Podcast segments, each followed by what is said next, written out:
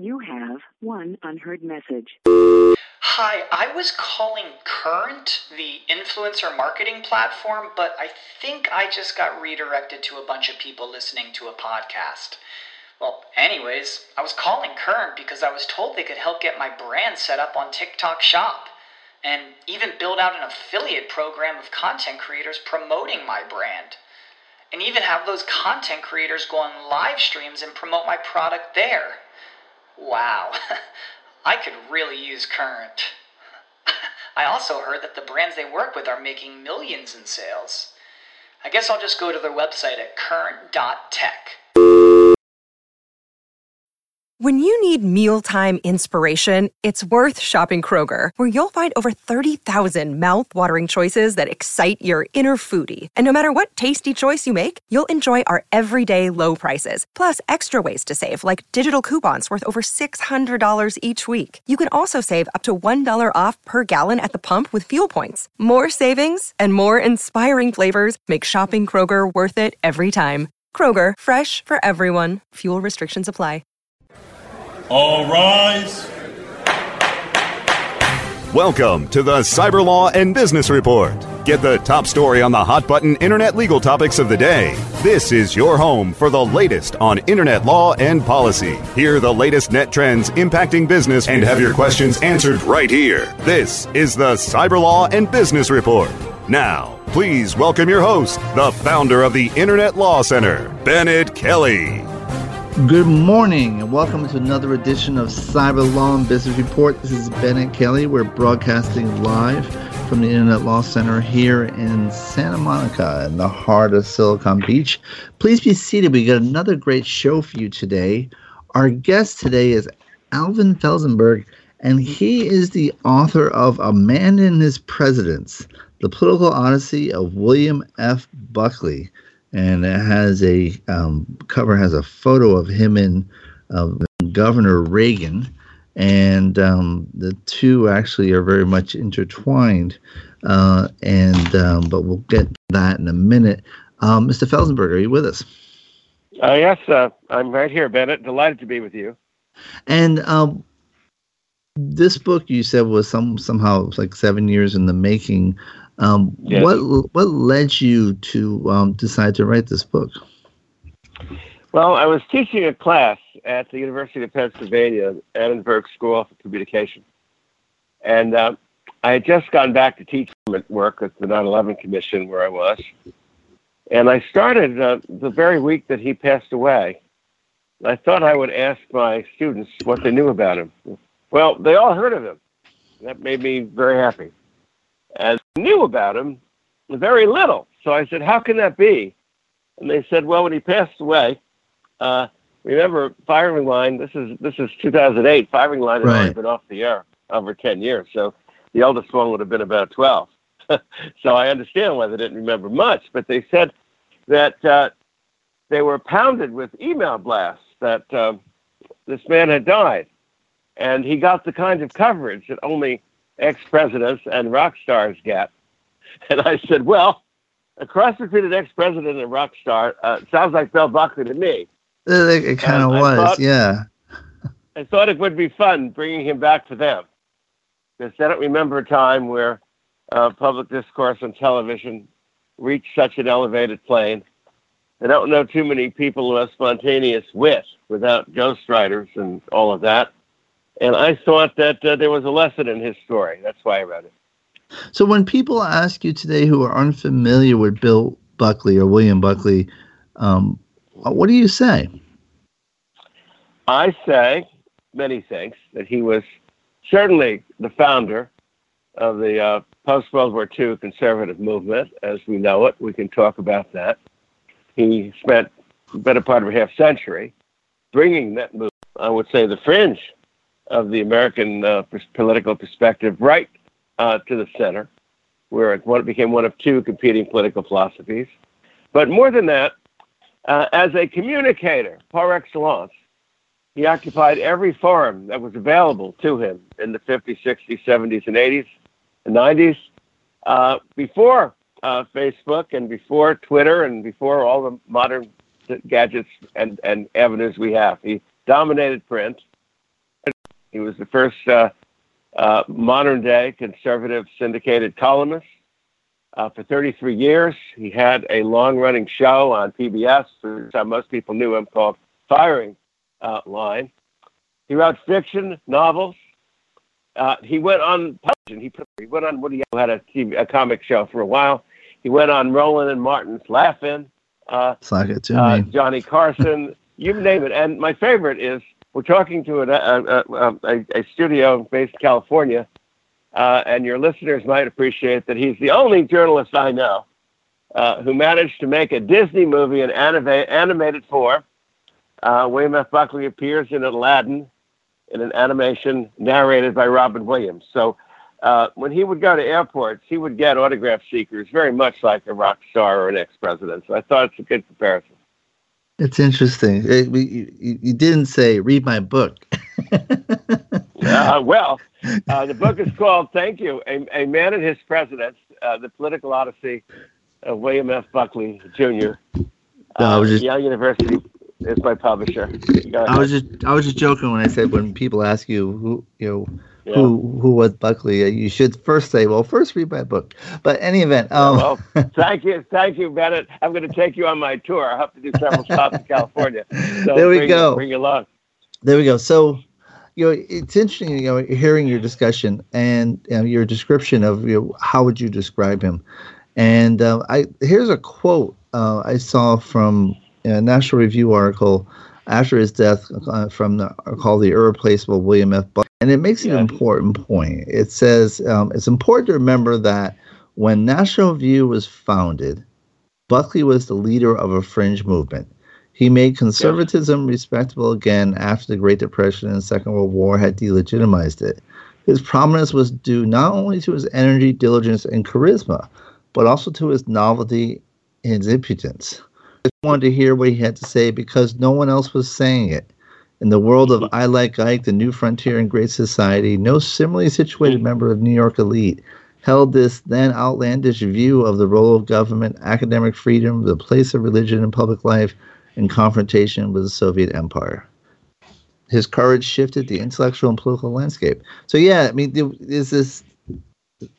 Yes. Let, let's start, I guess, with his emergence in the, the post war era because World War II for Buckley, and but not necessarily for all conservatives, kind of changed the landscape of their political viewpoint. Well, when Buckley was born, remember, 1925, Calvin Coolidge was in the White House. Uh, governments were small. Government, federal government, had a very small role. Uh, we had come out of World War One, uh, disillusioned from uh, foreign adventures, and uh, the country was pretty much at peace uh, people's heroes were in the private sector Henry Ford and Thomas Edison and others I could name. And uh, in his lifetime, two calamities occurred that put an end to everything I just described.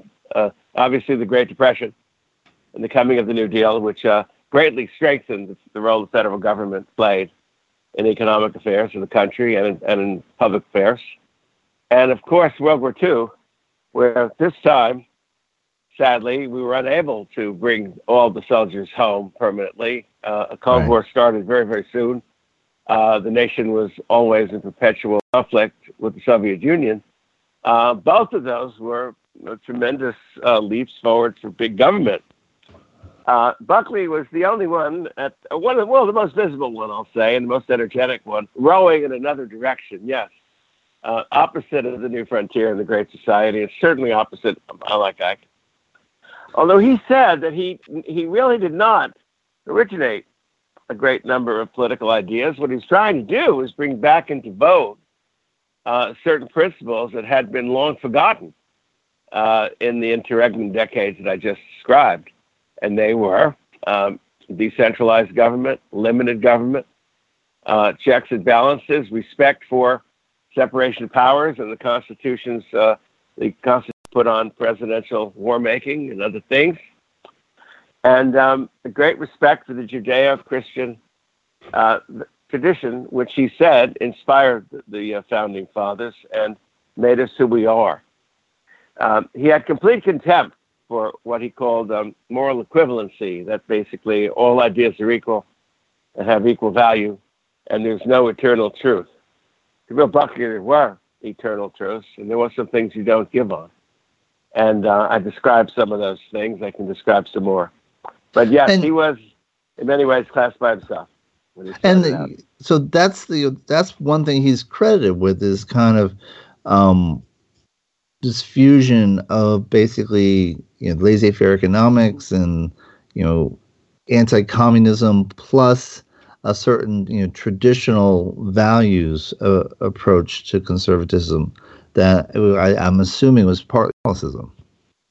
partly driven by his Catholicism, partly driven by his love of history. And uh, the re- uh, go ahead. yeah, yeah. no, you. Um, well, there seems to be there's a turning point for the GOP, and it comes with uh, you know when Eisenhower is running for president, and that Yeah. you know you have the a chance at um, you know regaining the White House after losing five Yeah. straight elections, and um, you know the issue is uh, you know Eisenhower. I've heard you talk about this. Is you know Eisenhower was willing to support Taft as long as Taft supported NATO, and and Yeah. Taft wouldn't, and and so that thrust him into the ring, and um, but he was not you know a traditional conservative ruler.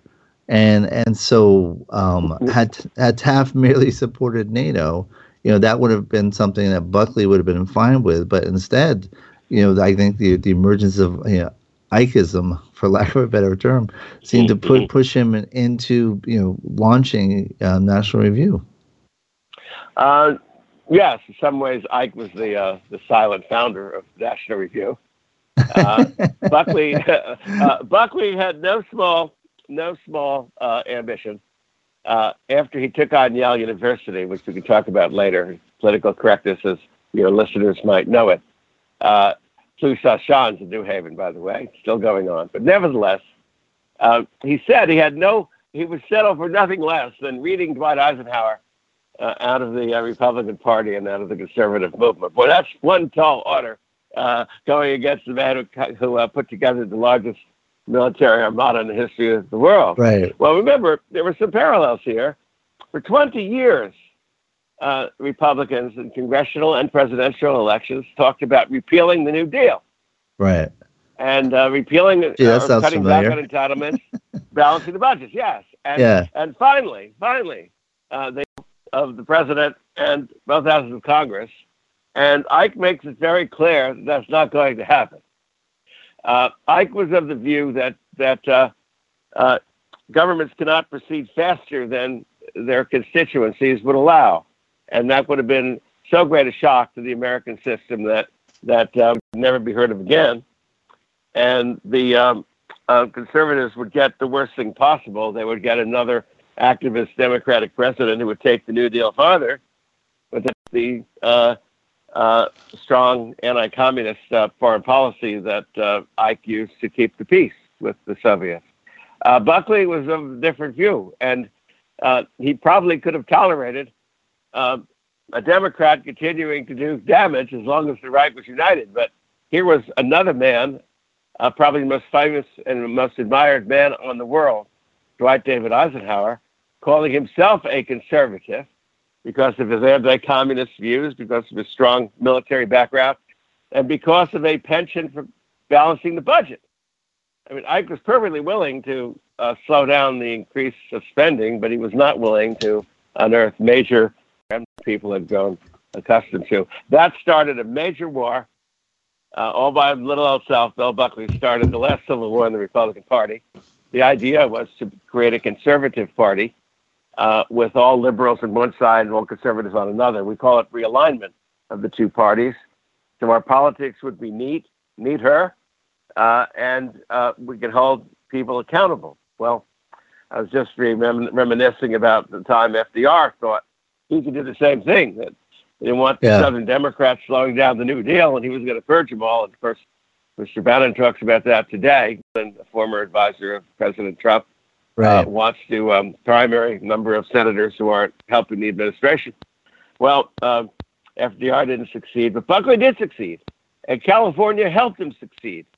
We you had a major showdown in the California primary in 1964 between Nelson Rockefeller, who was the perceived establishment candidate, Eastern, uh, pro New Deal, uh, pro big government programs, and Barry Goldwater, who very much, uh, in spite of his anti-communism on many things, was very much a libertarian, perhaps the most libertarian candidate who ever ran. Uh, he called Ike's administration a dime steal. In other words, we're getting the same programs. I would have loved that, by the way.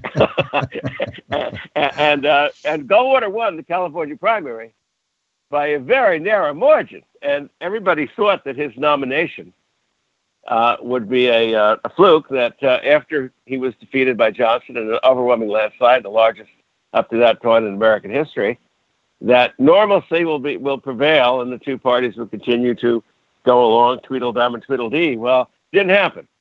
Uh, you had a major realignment uh, of the, the two parties. The South, which had been long the Democratic Party's base, became Republican, where it is to this day. Northeast, which had been rock-ribbed Republican, turned Democratic, and uh, was still very much until the election of Trump, and even after, uh, still living in that world. So I would say that after Ike, you did get Buckley Stream, and all that agitation let let uh, conservatives actually organize.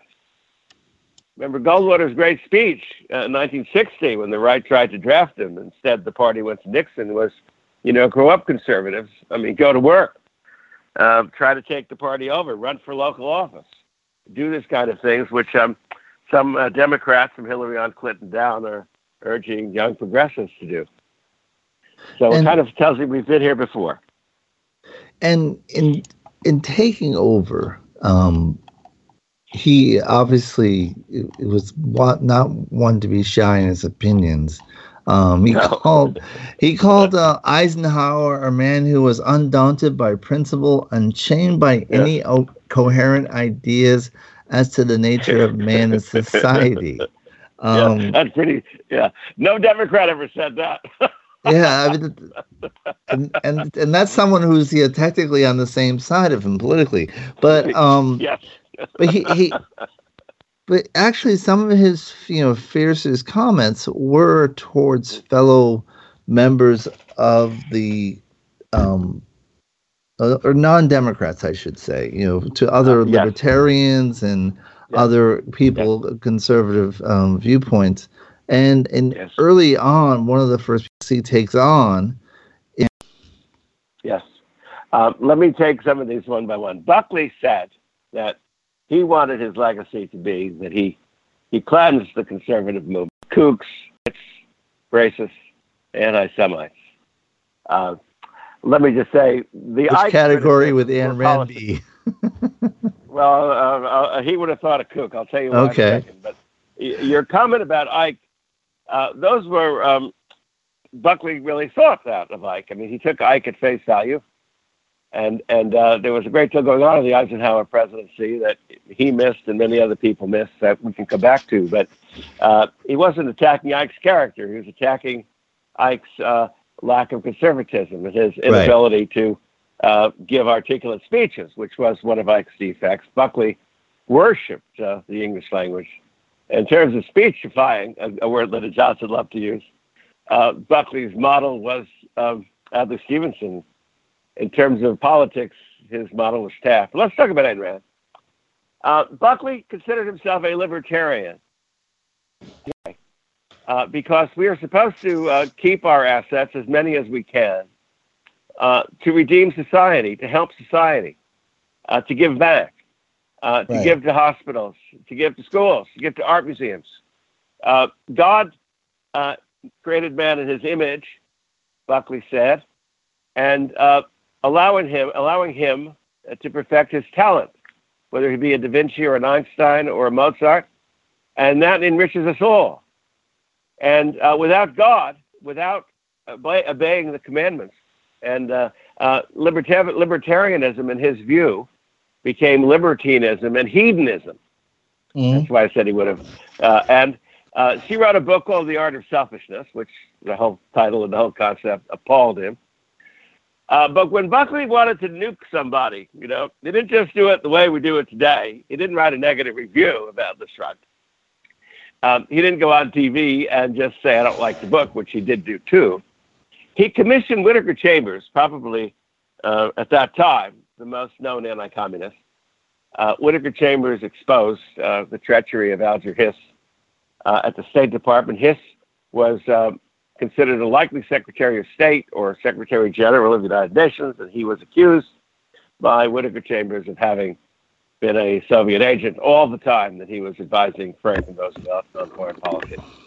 So Whittaker Chambers was the most revered and known anti anti-communist of the era. He commissioned Chambers to do a cover story for National Review attacking Rand. The cover was uh, replace the um, golden calf of biblical days with the dollar sign, and all these people are bowing down to it. And this was, in, he, in his view, where Randianism would take it. In the article, suggested that uh, her runaway capitalism with no constraints, and her division of the world between um, uh, uh, users and takers and creators, or makers and takers, those kinds of words, and that half the population were uh, dragged on the rest of it, uh, was nothing more than a rekindled fascism. I'm quoting Chambers, not me now. Um, and her atheism is what bothered Buckley the most. I mean, the idea was we are gifts and our fruits of our labor to create, to, to glorify uh, God, to improve society. Uh, and we can do a better job than bureaucrats can. Uh, it's not here just to have great fun for ourselves and forget about posterity and the rest and community. Being a Catholic, he's also very communitarian. He tithes, as the Bible says, and naturally, the more money you can keep, the more money you can tithe. And uh, again, decisions can be made closer to home and by people, not by governments. So that that was his riff with Rand. Yes, he was the first one on the right. She was the first one on the right that he took on. No but Rand, do you believe Rand still has a strong hold on libertarian thought today? Absolutely. Um, our current Speaker of the House, Paul Ryan, uh, ran for vice president on uh, Mitt Romney's ticket. Uh, he said that Ayn Rand had a greater influence on him than any other writer that he'd read growing up. Uh, he considers himself very much a Randian, but not an atheist, but he is in that camp. Mean, but Ryan's uh, also Catholic. Have, he's, well, yes. Uh, uh, he is also a Catholic. And perhaps he has would share some of Buckley's uh, criticisms of Rand on those grounds. Uh, but he has said on economics, anyway, um, that he uh, found her a great influence. Um, Alan, Alan uh, Greenspan, uh, the former chairman of the Federal Reserve and a genius economist, uh, was a follower of Rand um, growing up. I suspect we have many members of the Republican Congress Right. Um, maybe some of them know, uh, consider themselves libertarian and have read her books. Others have absorbed it. I'm talking about the Freedom Caucus now, which are Republicans who uh, tend to vote against any uh, budget or any compromise deal on anything. Nothing's perfect. Uh, some of them would quote Rand. Some of them maybe uh, picked her ideas up from others. So yes, um, libertarianism is very popular with young people. Uh, Reason Magazine seems to be doing all right. They have some of the brighter columnists uh, competing. You have the Cato Institute. Yes. And when you welcome to the Cato Institute, uh, and I, mean this uh, with no uh, no um, uh, ill intent, uh, memorial, except instead of having quotes from Abraham Lincoln, they have quotes from Rand embossed on the wall. I don't know if it's Marvel or not, but yes, they're a very successful and prosperous Washington think tank. So yes, her ideas live. Uh, but Buckley always said he was libertarian. He just couldn't abide the atheism, which creates selfishness, and the lack of the time with uh, uh, with God and reflecting our our gifts as God intended us to use them and develop them. Yes, but he economically, the less government did, the better. he thought. Well, we need to take a, a moment of reflection for our sponsors, and, so we'll we'll be kind of merging both Buckley and Rand. Um, but we'll be back after these messages. You're, you're listening to to Cyberlaw Business Report, only on webmasterradio.fm. Stay tuned for more of the Cyberlaw and Business Report after this brief recess for our sponsors. Is your website hacked? Is your website displaying error messages or loading slowly? Even if there are no signs of malicious activity, your site may still be compromised. Websites, like cars, require regular maintenance to perform at their best and not leave you stranded. At Fjorge, our website maintenance experts can help you assess which one of our maintenance plans will best support your needs. Visit fjorgedigital.com or call 612-877-3840 and get the support and protection your website and business deserve. That's F-J-O-R-G-E digital.com.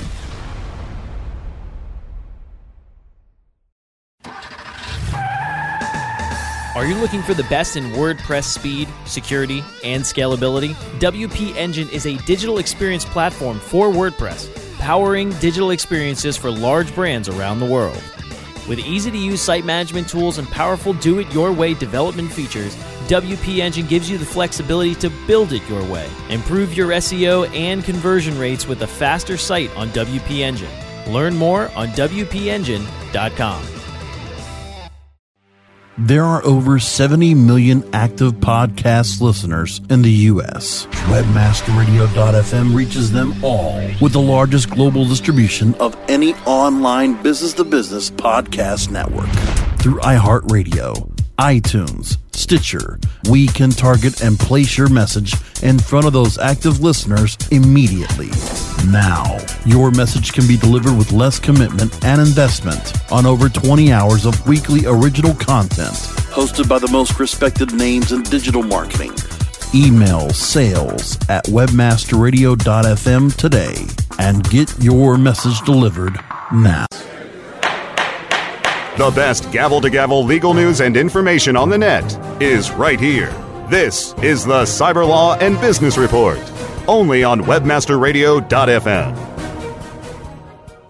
And we're back and we're talking to Alvin Felzenberg, author of A Man and His Presidents. And um, Mr. Felzenberg, as he mentioned earlier on, had served as a spokesman for the 9 11 Commission. He's also served in the presidential administrations as advisors to both the state and defense department. And uh, you were the spokesman, or are you still the spokesman for the Joint Economic Committee? No, I uh, I left uh, at the end of 2015. Okay, and um, and which administrations were you in the state and defense department? Um, George uh, Herbert Walker Bush and um, George Bush the younger, and uh, I uh, I was a great fan of Ronald Reagan. In the Ronald Reagan days, I was working in state government for uh, Thomas Kean, governor of New Jersey, I as assistant secretary of state. But I was always a great fan of Ronald Reagan. And Thomas Kean, who I, I most most people won't remember, but he had the uh, the the to counter the I Love New York campaign. I remember they had the New Jersey yes. campaign with his unique accent. He and you perfect together, and uh, I can't really mimic it, but it was he did have his own unique accent. But he's um, a marvelous man. He, he, went on firing line a few times, and uh, he was one of New Jersey's great governors. And uh, Buckley wrote a great column about him. Tom was one of the first to say that uh, schools uh, should be regarded as uh, something that, uh, uh, let's say, a commodity or a service we provide parents and children, not holding bins for children who are sentenced to go to schools where they were born or where they live. And if the government can force Southern governors out of school doorhouses to let people in, then governors can make sure that the standards are improved and they meet them in the state. And um, Buckley said that was the first act that might eventually lead to school choice, but it was first governor he knew that actually said what's going on is not going to be accepted. So uh, he was a marvelous governor. And anyways, you you mentioned the issue of you know governors and schoolhouse doors, and and that yep. that's an important point um, in Buckley's career. Um, yes, you know he famously uh, column in the 50s, Why the South Must Prevail. And, um, but over time, you know, it becomes to become re- repelled by, you know, the, the, oh, yes. the Southern obstructionists of, you know, George Wallace in particular. And, and, and then as you, you write, um, because of the, he was really torn um, after this the 16th Street Baptist Church bombings, which uh, now actually is, is um, becoming part of the, the political parlance because the, the man who prosecuted just recently, who prosecuted the people who did that bombing, um, is running for Senate in Alabama against uh, Judge Roy Moore. So um, right. the very you know, topical issue in, in, in an odd okay. sense. Um, but explain well, Buckley's evolution from you know, why the South must prevail to um, being anti George Wallace. There's no question those articles are very hard to take. Uh, even in the 50s, uh, he went farther than most of us who think we're conservatives went. Uh, he didn't have to. So why did he write? He wrote. He also said the South must prevail because the white race was the more developed race until that changes, uh, uh, they should be in control for perpetuity of their society. Well, uh, Buckley, on both sides of his family, was uh, the son of uh, Bourbon. I call them Bourbon Democrats. They were the genteel noblesse oblige uh, inheritors of the planter class, shall we say. Mm-hmm. we knew some of them in our time. Even Southern liberals tended to be segregationists. Remember Sam Ervin? uh, the Watergate Committee fame, right. Jessica lawyer. Well, he, he agrees that presidents who misbehave should be disciplined, but he also was the author of the Southern Manif- Manifesto, which uh, Southerners promised a pledge, took a pledge to repeal the Brown decision by all legal means. So that was Ervin. Uh, Senator Fulbright, who was known Foreign Affairs Committee chairman of the Senate uh, as a sage on Vietnam, uh, but also author of the arrogance of power. Yeah, arrogance of power. That's right. Uh, Crippled Giant, and several of these books. But John Kennedy couldn't um, couldn't make him Secretary of State because he knew there'd be a fight with the NAACP, and he thought the first Catholic president should not start off uh, with that kind of a controversy. Well, so there, that's where Buckley came from. But over time, uh, that class of Southern politicians had Richard Russell, they started losing power uh, to groups that Buckley called um, uh, welfare populists. Now, these were people that uh, attacked the other other rulers for not being tougher on blacks, uh, and uh, they race baited in what we call the Democratic primaries. And one by one, these populists took over. Now, these populists may have not wanted to allow blacks to go to the same schools as whites and, and, and all the rest of that, but they had no problem taking federal money and everything else. And when Buckley had Wallace on the show, he called him a fraud. He said, you know, Lyndon Johnson is paying for 60% of your budget, your highways, your roads, and even your segregated schools, which you won't let people attend if they're not right. white. And he said, uh, I don't want those programs. See that Buckley's still a libertarian but I don't want any racial tests over who they benefit. Well, uh, but the change came earlier, as you say, and a lot of that is Catholic uh, uh, tradition. There's no question about that. Uh, the fact that these four girls um, uh, in in Birmingham, Alabama, uh, were killed on a Sunday morning, wearing their Sunday best, praying, and attending Sunday service and Sunday school uh, this is all a week after the March on Washington, which many, many of us still see to the civil rights movement. A week after that, after that miraculous speech King gave, and after some discernible change in public attitude, uh, we had this bombing. And uh, he held Wallace personally responsible for that, wrote a piece on it, and said uh, he surely, his rhetoric certainly uh, unearthed the beast that uh, did this heinous deed. And uh, he doesn't quite say that he wants the federal government of civil rights, but he stops defending the old order. And he kind of says that unless the South changes on its own, uh, they're going to bring about or invite the, the worst solution uh, possible, which they thought was uh, federal intervention. So his columns begin to read less as criticisms of Johnson and others who wanted to intervene, but uh, lectures to the South that if you don't change, uh, uh, I'm going to get out of the way, and the right should get out of the way, and nature will take its course. By the time he was mayor of New York in 1965, uh, Buckley is the first conservative I know, maybe the only one, who came out for affirmative action.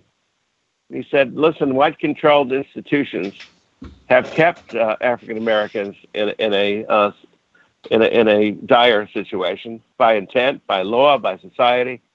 And those white institutions are going to have to take a more active role in bringing them up to equality, to equal standards. Almost the opposite view that he had when he wrote.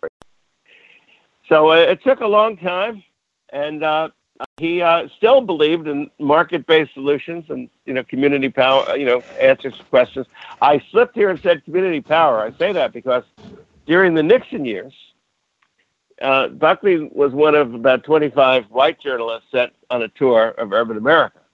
And they visited Watts, they visited um, uh, Chicago, uh, Detroit, uh, Cleveland, Washington, and uh, he met with several young uh, black, they called them at the time black Miltons, uh, followers of Stokely Carmichael. Mm-hmm. And he said, I don't understand why why they're they're criticized so much. They sound like the young me. Uh, they don't like federal intervention. They don't like bureaucracy. Uh, they want community control of the schools. Uh, they're pointing out certain corruption in the police departments. And he said, you know, it sound like the young me. Uh, what do they hate? Federal intervention. What do they hate? One size meets all. What do they criticize? Insensitive bureaucracies don't know their neighborhoods and their streets and their children. And he said, but for the accident of birth and circumstance, I could have been they and they could be me. And that really opened his eyes. And by 19, by the early mid 70s, he writes a piece for Look magazine saying that um, wouldn't be surprised if the United States elected a black president by 1980. Now, he hmm. might have been a generation early here, but uh, the kind of person he described, uh, he said, would come out of those community organizations. So when I slipped and said community organizer, uh, Buckley kind of a person would become president. And of course, he may or may not have had he lived. But Obama certainly did. He certainly met that criteria, even yeah. if the two men would have had differences on, on economic policy. Neither Buckley nor Look magazine lived to see that right, day. Right. But um, that's right. That's right. Um, I miss Look magazine. so, in 1960s, uh, so let's go back. In the 50s, he, he launches National Review and yes. quickly becomes an important um, source of conservative thought. And then in the 1960s, he begins firing line on PBS, which is, you know, there's a certain irony there since PBS is a great society program. Yes. Um, yes. But here, but here he is, you know, using it to continue uh, his, you know, promoting his his, his agenda. Although he, you know, it wasn't strictly a conservative show since he, you know, frequently right. had you know um, those with other views and and and in fact enjoyed that very much. Yes. Uh, one of his critics said that William F. Buckley Jr. would rather argue than eat. the chance of having a, a debate a debate show. Uh, but he was pretty shrewd, and the idea for the show was this should be one place conservatives and liberals come together. And uh, I want the liberals uh, to watch me, but the uh, uh, the hook is if they want to hear John Kenneth Galbraith for a half hour, they have to listen to me for a half hour. Those are the dues you have to pay. And uh, my people uh, would only watch me if I just had my own show, and I don't want that. I want our people to to hear their views challenged and criticized and see that they can take scrutiny in the public square. So uh, there was a time when Meet the Press was the only real uh, show on, on, on, Sunday morning that, that really probed these issues. Some right. people used to call it the Russert primary. In other words, if the presidential candidate can make it out of the Russert primary alive, then he's ready for New Hampshire. Well, Uh, they didn't call it the Buckley primary, but there was. I mean, every presidential candidate wanted to go on uh, because of Buckley's uh, viewership and Buckley's uh, capacity to debate. And if they could get through that, they were considered heavyweight. Now, only one presidential candidate absolutely refused to go on the show, and that was Buckley. And Buckley Kennedy a public telegram uh, that probably did more damage than any any debating uh, uh, point might have. The telegram was one liner, and it said, "Why does the baloney reject the grinder?" so that was short enough to put on a bumper sticker or hold up at, at uh, Kennedy rallies to rile him a little bit. But that's the one that didn't go on. They all thought they had to go on. They fought to get on. And one So, one uh, person who did the go on was, and even before, even before he was in elected office, was Ronald Reagan. Oh yes, Reagan was on several times. In And- fact, uh, the cover photograph that that, that shows uh, Buckley and Reagan. I think Reagan's been governor of the state of California for the for all of three months when he was on. It was sixty-seven, and it was the first season of Firing Line. And in fact, I think he he called Reagan governor before he was governor, and Yes. um, and so and I think he was writing to him before he was president and Oh, kind of making making reference to that.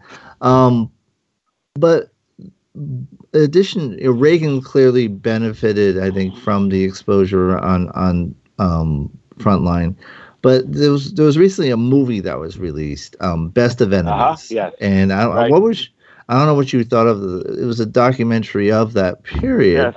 and um, you know, in his you know, famous clashes with Gore Vidal in the night at the 1968 Democratic and Republican conventions, and um, I saw one article that actually said that that was the beginning of the uh, decline of our is kind of public discourse. That that's when um, brash um, kind of combat debate took over rather than more genteel reason debate. Right. Well, first of all, I recommend that film, Best of Enemies, to anyone interested in the era. Uh, both Buckley and Vidal uh, uh, should be studied, and both, uh, I hope, uh, will be read for a long time. Uh, but I would say I don't, I don't agree with that conclusion for a couple of reasons. Um, that outburst was not calculated. That's the only time Buckley lost his temper in public and would never do so again he received a lot of fan mail from people saying, "Well, I'm finally glad you put that fellow in his place." And he would write them back saying, "You know, uh, there's nothing to be proud of in losing your temper in public." And uh, he never talked about it again. Uh, and we never saw that kind of, uh, let's say, smash mouth in civil on TV, at least from him. Uh, I think when Crossfire came on and other things and, and things you see on cable, these are almost um, planned food fights. Right. Uh, so, what created the Buckley outburst? Well, people forget this too. Um, World War II was only over for 22 years or so. It wasn't that long ago. So, 20, 25 years ago, we're back in the Clinton administration. So, you see, it's not that far back. Right. Okay. So, 1968, uh, a number of Holocaust survivors were uh, making their way in mid careers in the United States. Some were elderly, but uh, we didn't quite talk about it as much. It wasn't until there was a mini series in the 1970s called Right. uh, Holocaust with uh, uh, Joan Fontaine and some others. Uh, can you hear me? Yes. Can you hear fine? Hello? Yeah, Yes. I can hear you. Uh, Yeah. yeah. not till then. Okay, not till that series is the word even used to mean all those atrocities. Well, these people are listening to the set and they hear a known playwright and author, and uh, wrote the screenplay for Ben Hur. It's also a bit of a the movie Ben Hur and a bit of a bon vivant.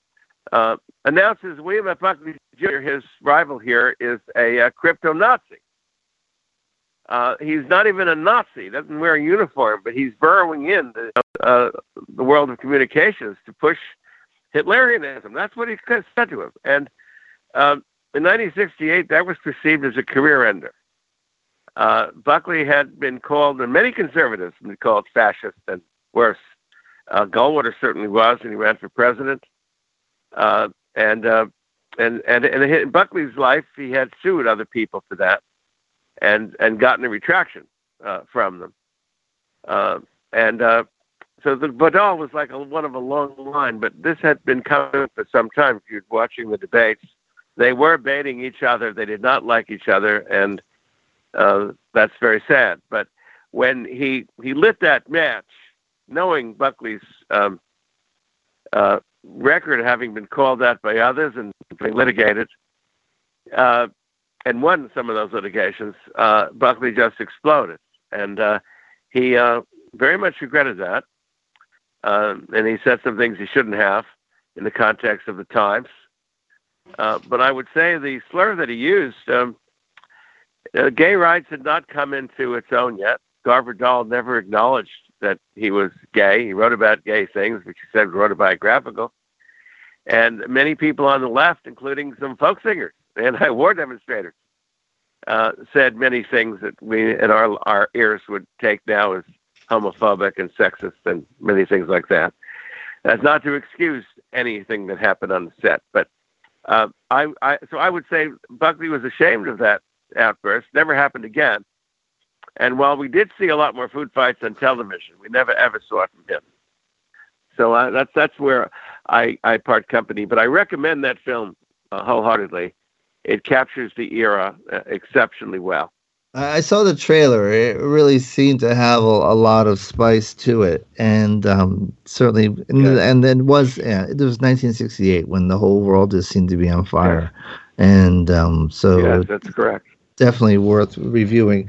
Now, Buckley, as we mentioned, had was an early Reagan supporter, and in oh, 19, yeah. 1980 Reagan wins and and some people yeah. saw Reagan's um, election as, in some ways, the culmination of the kind of almost to go French on you, you know, the raison d'être of of why yeah. the National Review was founded. Um, that yes. this this was really what the what Buckley had set out to do all along. Yes, uh, you can't get more mainstream and more establishment than the president of the United States He had a role in creating that. Pre- uh, Reagan said that no one did more to bring the Reagan presidency into fruition than William F. Buckley Jr. And that includes Ronald Reagan, said Ronald Reagan. uh, Reagan, when he started reading National Review, Reagan was going through a series of changes. Uh, his acting career had been finished, pretty much washed up. He uh, managed to land a job as a um, a promoter for General Electric products that sent him along around the country. Progress is our business was their motto. And he hosted something called General Electric Theater, which uh, was on right opposite Ed Sullivan. And he had these morality tales and homilies at the end of each of these skits. And they were but a half hour, an hour dramatic presentation. Uh, he was reading National Review all through those days, and he knew Buckley from that more than Buckley knew Reagan as an actor. I mean, Buckley did not spend his Saturday afternoons as a child watching Reagan's B movies, uh, bedtime for Bonzo, and all the rest. He had other things going on, but Reagan was reading Buckley. Yeah, go ahead, sir. No, I was going to say you never know. Don't let me. you never know.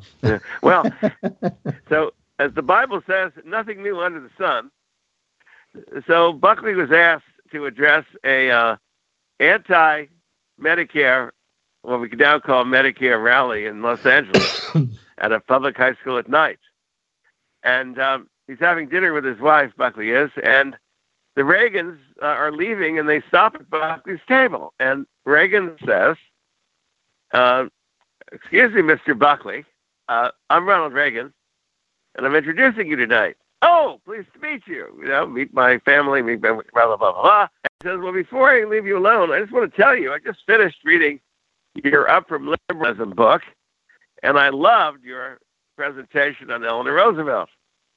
And out he goes. And, you know, Buckley is just literally mesmerized. I mean, uh, this is no Hollywood actor, as I've been led to think about them, he thought. This is no airhead actor. This guy prepared, disciplined. He re- reads uh, And uh, he said he read, uh, he was my best, you know, so he's thinking all this to himself. and then um, a, a, series of things happened in the book. A friendship begins, uh, both with Reagan and uh, Buckley, and between Nancy Reagan and uh, Buckley. And by the time Reagan becomes president, uh, Buckley does cross a tender line here between analysts uh, and political consultants under the uh, behind the behind the uh, scenes. Uh, wherever Reagan gets into trouble, uh, particularly with a public relations brouhaha or so, Buckley is a one-man fire department. he's sending him speeches. He's recommending people to the administration. The people who wrote Reagan's most memorable speeches were all people Bell recommended. Uh, uh, had a hand in the Evil Empire speech and the Ash Heap of, Ash Heap of History speech, uh, which are two in which he denounced uh, Soviet tyranny. And uh, uh, Peter Robinson, who's now at the Hoover Institution, well, I've met. Wrote yeah. the context and the line "Tear down this wall." So I mean, without without Buckley's influence, um, you know, the Reagan star would be a little less bright. Uh, they called each other constantly, and uh, Christopher Buckley said that, you know, well, his father was, you know, obviously an actor, and actors are supposed to be extroverts. He didn't have that many close personal friends. Uh, Buckley was the only significant male friend he had, and uh, George Will said that that he had one best friend in his life, and he married her. Ronald and Nancy. But in terms of uh, you know, male guy, guys who lay his hair, you know, wrote, let his hair down with, it was Bill. And um, they talked about raising their children. They talked about uh, uh, other dreams that they had in and outside of politics. Uh, they went on vacations together. Uh, well, and I can't understate, overstate the role Nancy Reagan played in, in facilitating all of that. Go ahead. Um, well, I was just going to say that um, Reagan might say to me, um, "There you go again," because um, we just have to take a, a short break. Um, but we come back, we'll be wrapping up right, with um, with with Alvin Felzenberg and uh, a man and his president. Stay tuned for more of the Cyber Law and Business Report after this brief recess for our sponsors. Webmasterradio.fm is the destination for education, entertainment, and engagement. Engage with our panel of on air experts and peers by following us on Facebook, Google, Twitter, and LinkedIn. You can listen to WebmasterRadio.fm on air or on demand from our website or through iTunes, Stitcher, or however you get your podcasts. Interact and stay informed. Just search for WebmasterRadio.fm. Do you look at the task of ranking your site at the top of the search engines like you would climbing the top of Mount Everest? It doesn't have to be. TopSEOs.com knows how hard that climb can be, and they can make top ranking a reality. Top SEOs sends you to only the right search vendors and agencies that they know will work for you. Since 2002, TopSEOs.com has reviewed and researched the best search engine marketing agencies and solutions providers. Don't risk the cost of falling off the proverbial peak of search rankings. Let Top SEOs give you peace of mind. TopSEOs.com, the independent authority on search vendors. Looking for a better way to get more traffic and interaction to your Facebook page? Imagine Facebook interactivity on your page like you've never seen. Introducing your new Facebook marketing fix Zo Social, the new and revolutionary way to easily manage and automate your Facebook contests and sweepstakes. Create a fun, easy to win contest by writing a simple Facebook post. Watch your post go more viral and generate loads of interaction. Track your traffic and generate email lists with ease. Zo Social is mobile friendly and complies with Facebook terms of service. Let Zo Social give your Facebook page some flash today. Zoom over to zosocial.com. The best gavel to gavel legal news and information on the net is right here. This is the Cyber Law and Business Report, only on WebmasterRadio.fm. Okay, and we're back and we're talking with Alvin Felzenberg on um, Man as Presidents, The Political Odyssey of William F. Buckley, um, Yale Books. And um, it's been an interesting discussion. Now, the the, the state of the uh, his movement after Buckley yeah. is is an is an interesting right. topic, and you know one we probably don't have too much time to explore, but you know Buckley he, before his death, I mean, and a decade before his candidacy, was quite blunt about the the current president, calling him a narcissist and um and really in the kind of the the worst the, the antithesis of really what National Review have been trying to build. You know, what is it? Yes. What what does the this the the progression from Reagan to Trump say about the movement? Well, the movement is um, praying. Let's put it that way. Uh, after the passage of time and passage of great leaders, up the the um, remains, and uh, some Buckley uh, supporters are actively supporting uh, Trump. Uh, uh, some who are in CPAC, a group which is a group that allows presidential candidates and other conservatives a voice, and their, their leadership seems to be very pro administration. others, National Review, most of the, the, the staff, and George Will take a different view of the administration. Um, they support certain policies of it, uh, but not uh, its style necessarily. And uh, and of course, Bill Kristol, who uh, Buckley influenced greatly, is is leading the anti-Trump factions or what there are. Uh, I would say it's very hard to say what someone who's no longer with us would be saying now. And he did right. he did say Trump was a narcissist. He did say he was a narcissist. He worried about the cult of personality uh, which you saw happen everywhere. He, uh, although he once said that he would rather be governed by the uh, first uh, a thousand names in the in the Boston phone book than by the first uh, hundred names in the Harvard faculty directory. Uh, he was very skeptical of uh, populism and very skeptical of unchecked democracy. And what he meant by that was the mob. What he meant by that was appealing to the base instincts of the public. Um, he was and, not a great. that's what bothered him about Wallace too. Very much. Yeah. The guttural uh, of Wallace, the appealing to baser instincts. Wallace used to say that if people uh, lay down in front of his car to protest, they'd never walk again. Uh, he'd hit the gas pedal, the crowd went nuts, sort of thing. Did not like that. It reminded him of the mobs in Europe. And uh, so I guess what he would say, it's hard to say that, but I will. I'll venture it. Um, if there are things that we fought for all of our lives, like tax cuts, uh, by all means, we should support those kind of things because we think that's good policy. On the other hand, uh, the most important thing we have are uh, the things I started this interview with uh, constitutional government, constraining authority, uh, checking runaway presidents, checking uh, uh, commitment of troops without uh, debate, without authorization of Congress, uh, elevating public debate, and above all, constitutional rule.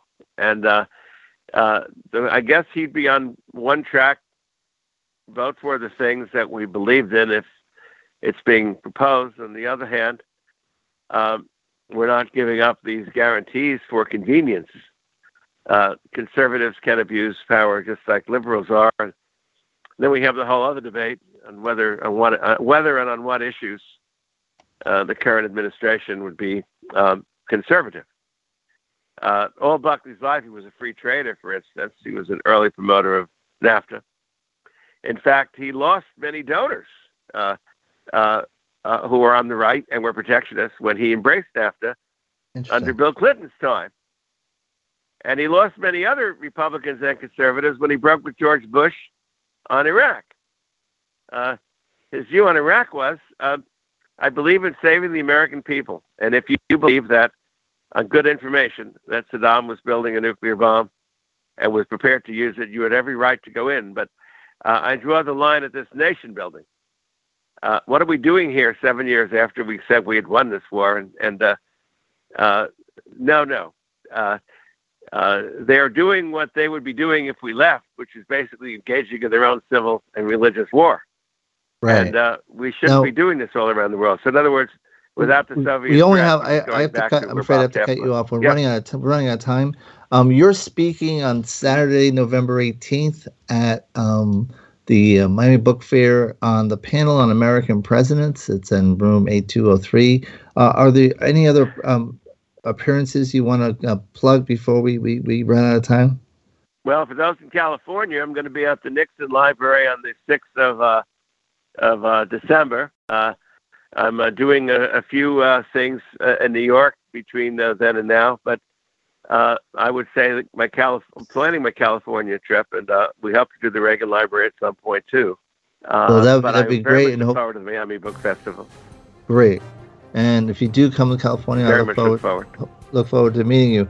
Um, but um, that's all we have for now. I'm af- um, thank you very much for joining Alvin Felzenberg, a man and his presidents, the political odyssey of William F. Buckley.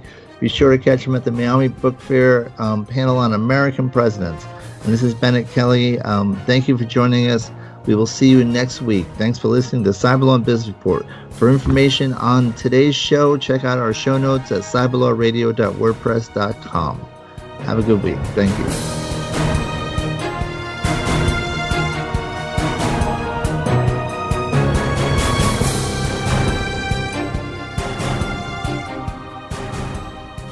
The opinions expressed on this program are those of the guests and hosts and do not necessarily reflect those of webmasterradio.fm's management or sponsors. Any rebroadcast or redistribution without authorized consent of webmasterradio.fm is prohibited. Introducing Wondersuite from Bluehost.com, the tool that makes WordPress wonderful for everyone. Website creation is hard, but now with Bluehost, you can answer a few simple questions about your business and goals, and the Wondersuite tools will automatically lay out your WordPress website or store in minutes. Seriously. From there, you can customize your design, pick your brand colors, and add blocks. No custom theme or coding required. You'll get content suggestions that you can keep or revise, and with Yoast SEO built in, we automatically help you get found in search engines. From step by step guidance to suggested plugins to an AI powered help bot. Our built in tools make WordPress wonderful for everyone. Whether you're a beginner or a pro, you can join over 2 million Bluehost users. Go to bluehost.com slash wondersuite. That's bluehost.com slash wondersuite. When you need mealtime inspiration, it's worth shopping Kroger, where you'll find over 30,000 mouthwatering choices that excite your inner foodie. And no matter what tasty choice you make, you'll enjoy our everyday low prices, plus extra ways to save, like digital coupons worth over $600 each week. You can also save up to $1 off per gallon at the pump with fuel points. More savings and more inspiring flavors make shopping Kroger worth it every time. Kroger, fresh for everyone. Fuel restrictions apply.